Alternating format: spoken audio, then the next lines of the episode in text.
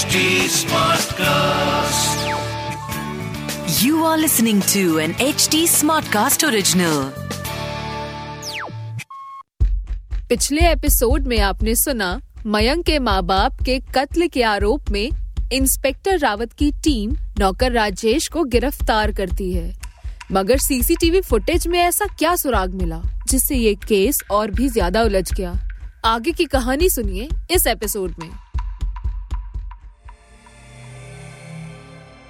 ये शंका मयंक के मन में एक ठोस सबूत की तरह बैठ जाती है कि शायद हो सकता है कि कातिल राजेश हो ही ना। और अगर वो कातिल नहीं है तो आखिर कातिल कौन है? घर पे अकेला होने के कारण मयंक ये बात कुणाल से भी नहीं डिस्कस करता। मयंक इस शंका को रावत के साथ ही शेयर करना चाहता है। मयंक फ़ौरन पुलिस स्टेशन भागता है, जहाँ पे रावत के स्पेशल सौवे केस के इंटरव्यू की सेलिब्रेशन चल रही होती है। रावत मयंक को देखकर खुश भी होता है लेकिन चौंकता भी है।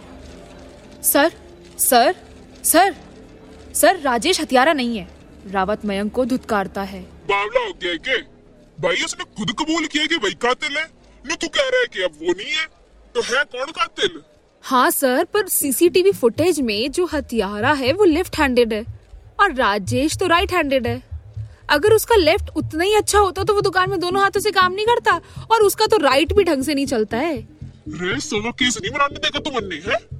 इब चल मेरे रूम पे देखते के चल रहे रावत कहकर अपने इंटरव्यू और सेलिब्रेशन से निकलकर मयंक के साथ अपने इंटरोगेशन रूम पहुँचा। सीसीटीवी फुटेज को बारीकी से देखने पर पता चलता है कि कातिल ने अपना चेहरा तो गमछे से ढका हुआ है लेकिन हाव भाव और स्वरूप राजेश का किया होता है। रावत और मयंक दोनों को समझ आता है कि ये कातिल आखिर कोई और है और ये सब केस को भटकाने के लिए किया गया था। अरे मिश्रा तन्ने कही थी ना दूसरे सीसीटीवी की फुटेज भी लेके आइए रावत ने हवलदार मिश्रा से कहा हाँ जी सर वो ये रही। कॉलोनी की सीसीटीवी फुटेज देखने पर एक नया एंगल निकल के सामने आता है। कातिल जो कि राजेश का बहरूपिया बनकर आया था उसने मयंक के घर से ठीक पाँच मिनट की दूरी पर अपनी गाड़ी को पार्क किया था और पैदल चल के घर में घुसा था। ओ भाई मिश्रा यो कैसे छूट गया मारे ते? गाड़ी की डिटेल्स निकलवा तुरंत और हमारे पास ले गया तीस मिनट में? रावत ने मिश्रा को ऑर्डर किया। सर गाड़ी रेंटेड है। रेंटल कंपनी से पूछने पे पता चला कि जिस नाम से ये गाड़ी बुक हुई थी उसका एड्रेस ईमेल आईडी सारा डॉक्यूमेंट सब फेक है। बट सर एक और बात। आईटी सेल वालों से पूछने पे पता चला था कि ये ऑनलाइन बुकिंग जिस मोबाइल फ़ोन से हुई है उसकी लोकेशन और आईपी एड्रेस पंजाब का है। मयंक कि तू जाने है कोई तेरा पंजाब का रिश्तेदार कोई भाई बंधु जिससे दुश्मनी हो? सर मुझे नहीं पता। मेरे जहन में फ़िलहाल ऐसा कोई नहीं है। कहकर मयंक वहाँ से चला जाता है। रेंटल वाली गाड़ी की डिटेल्स टोल रिसीप्ट्स और आईपी एड्रेस को ट्रेस करके सब कुछ कुनाल की तरफ़ ही इशारा करता है। तुरंत रावत अपनी टीम लेके कुणाल के घर पहुँचता है और उसे गिरफ्त में ले लेता है। सर सर, मैंने कुछ नहीं किया। मैं उस दिन कॉलेज फेस्ट में था, सारा टाइम मैं मयंक के साथ ही तो था। कुणाल बार बार एक ही राग अलापता है। कुणाल मयंक को सामने देखकर उससे मदद की गुहार करता है। भाई, तू तो समझता है ना? भाई, मैं तेरे साथ ही तो था पूरा दिन। बता ना, सर को, प्लीज़ कुणाल मेरी हेल्प कर। कुणाल रोते रोते सहमते हुए मयंक से कहता है। रावत कुणाल को रिमांड में लेता है और पूछताछ शुरू करता है। वाह बेटे कुणाल, तन्ने खेल तो बड़ा ही बढ़िया रचाया, मगर बन नहीं पाया हमारे आगे। देख भाई, तेरे घर की तलाशी ले लिया हमने। कॉलेज वाले दिन की सारी खोजबीन भी करवा ली मैंने। थारी सारी हिस्ट्री जोग्राफी मन्ने पता है। इब तू अपने मुँह ते कब बोलेगा, ये बता दे मन्ने सर मैं फिर बोल रहा हूँ मैंने कुछ नहीं किया मैं बेकसूर हूँ। कुणाल कहने ही लगता है कि रावत अपना डंडा लेकर कुणाल को मारना शुरू करता है। मन्ने तो ये भी पता है कि तेरी माँ ने सुसाइड किया था। कोई तो कारण होवेगा ना कुणाल? बोल साले। कुणाल ये सब सुनकर एकदम भोचक्का हो जाता है। अपनी माँ की सुसाइड की बात का उसे अलग गुस्सा आता है। वो अपना आपा खो देता है और रावत को सब कुछ कन्फेस कर देता है। हाँ हाँ मैंने ही मारा है उसके माँ बाप को। मयंक का बाप एक नंबर का नीच आदमी। उसके लिए तो एक मर्डर क्या दस मर्डर कर दूँ मैं। रावत ने अपना डिक्टाफोन निकाला और कन्फेशन स्टेटमेंट रिकॉर्ड करना शुरू किया। शुरू से बताब क्यों किया और कैसे किया तूने हुजास का मर्डर? मेरी माँ ने सुसाइड किया था कुछ साल पहले। सबके लिए वो सुसाइड होगा लेकिन मेरे लिए नहीं। क्योंकि मेरी माँ को सताया गया था। उसे मानसिक और शारीरिक दबाव में रखा गया था।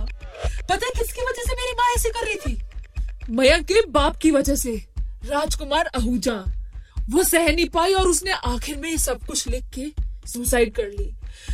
उसके बाप की वजह से आज मैं बिना माँ के हूँ। मैंने कहा था ना, मैं उसके लिए एक मर्डर क्या दस मर्डर भी कर दूँगा। मुझे कोई अफसोस नहीं है, मैंने उसके बाप को मारा। गारमेंट्स की दुकान थी इनकी। गई थी मेरी माँ एक दिन कपड़े खरीदने इनकी दुकान से। लेकिन क्या करे? डिवोर्सी भी थी ना मेरी माँ। डिवोर्सी है तो लगा चांस होगा। आउटगोइंग थी ना मेरी माँ। हर किसी से बात कर लेती थी, खुशी से। ऐसे ही मयंक के बाप को भी लगा कि मैं कुछ भी कर सकता हूँ, क्योंकि इसके पीछे तो कोई है ही नहीं आसपास। बेटा तो रहता है पंजाब में, माँ अकेली घर में। इसी का फ़ायदा उठाकर उसने मेरी माँ का रेप करने की कोशिश करी। वहाँ तक भी नहीं रुका उसका बाप। साला जानवर, हैवान सीसीटीवी की फुटेज निकालकर मेरी माँ को धमकी देता था कि अगर वो उसके साथ शारीरिक संबंध नहीं रखेगी तो उसकी ये फुटेज इंटरनेट पर लीक कर देगा। और पता है सर, मुझे भी नहीं मालूम था ये पहले। जब मेरी माँ ने सुसाइड किया था तो उसके चार दिन बाद एक नोट मिला था, वो भी बैंक के लॉकर में। उसमें मेरी माँ ने मयंक के बाप की करतूतों का सारा कच्चा चिट्ठा लिखा था। बस उसी दिन मैंने भी सोच लिया था कि जिस तरह मैं अनाथ हुआ हूँ, उसी तरह मयंक भी होगा। मैंने बहुत सोच समझ के पूरा प्लान तैयार किया। कॉलेज फेस्ट एक बहुत अच्छा मौका था मेरे लिए, क्योंकि मयंक की परफॉर्मेंस थी और वो नहीं जानता था कि मैं ऑडियंस में हूँ या कहीं और। तो बस, कार रेंट करके मैं दिल्ली आया। मयंक के माँ बाप को मार कर अपना बदला पूरा करके वापस से कॉलेज पहुँच गया। मयंक तब बैक स्टेज ही था। और वो नहीं जानता था कि मैं ऑडियंस में हूँ, या नहीं। कुणाल की माँ। वो समाज के दायरों में फिट होने वाली महिला नहीं थी। एक मॉडर्न सोशल और इंडिपेंडेंट सिंगल डाइवोर्सी मदर जिसके ख्वाब अपने से कहीं ज़्यादा बड़े और ऊँचे। तो सोसाइटी उसे एक्सेप्ट करने में जरा देर कर ही देती है। वहीं समाज ऐसी इंडिपेंडेंट महिलाओं के चरित्र पे सवाल उठाने में बिल्कुल देरी नहीं करता। कुछ ऐसी ही परिस्थितियों से गुजरी थी कुणाल की माँ। बाहर से जितनी स्ट्रांग और आउटवर्डली थी, उतनी ही अंदर से नर्म और सहज स्वभाव की थी।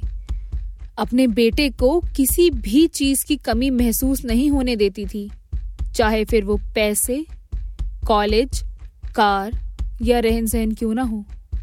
और इसी बात से परेशान होकर लोग तरह तरह की बातें भी करते थे। इतने पैसे कैसे कमा लेती है? लगता है पक्का कुछ और करती होगी। ऐसा कुणाल की माँ ने कई बार सुना था। शायद ऐसी ही सोच वाली एक सोसाइटी की शिकार कुणाल की माँ बनी। सोवा केसते हो लिया मेरा, लेकिन एक बात बोलू, हर कहानी एक दूसरे से मेल खावे है। ये प्यार, मोहब्बत, बदला पैसा। यो चार एंगल सबते मशहूर हो गए कोई भी मर्डर केस सॉल्व करने में। और तेरा भी कुछ ऐसे ही था। रावत ने डिक्टाफोन बंद किया। चार्जशीट फ़ाइल करके कुणाल को लॉकअप में बंद कर दिया।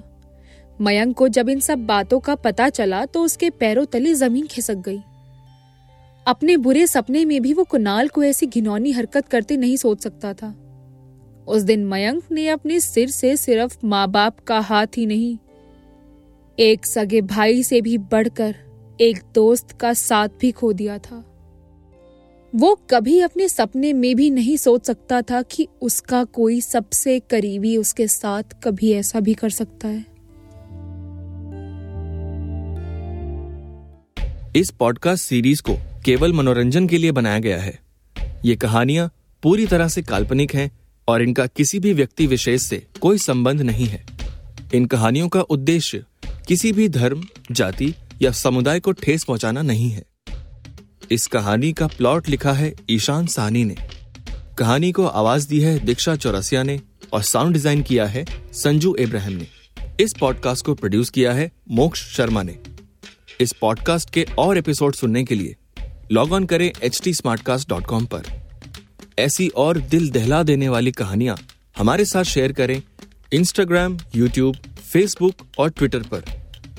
हमारा हैंडल है at H T smart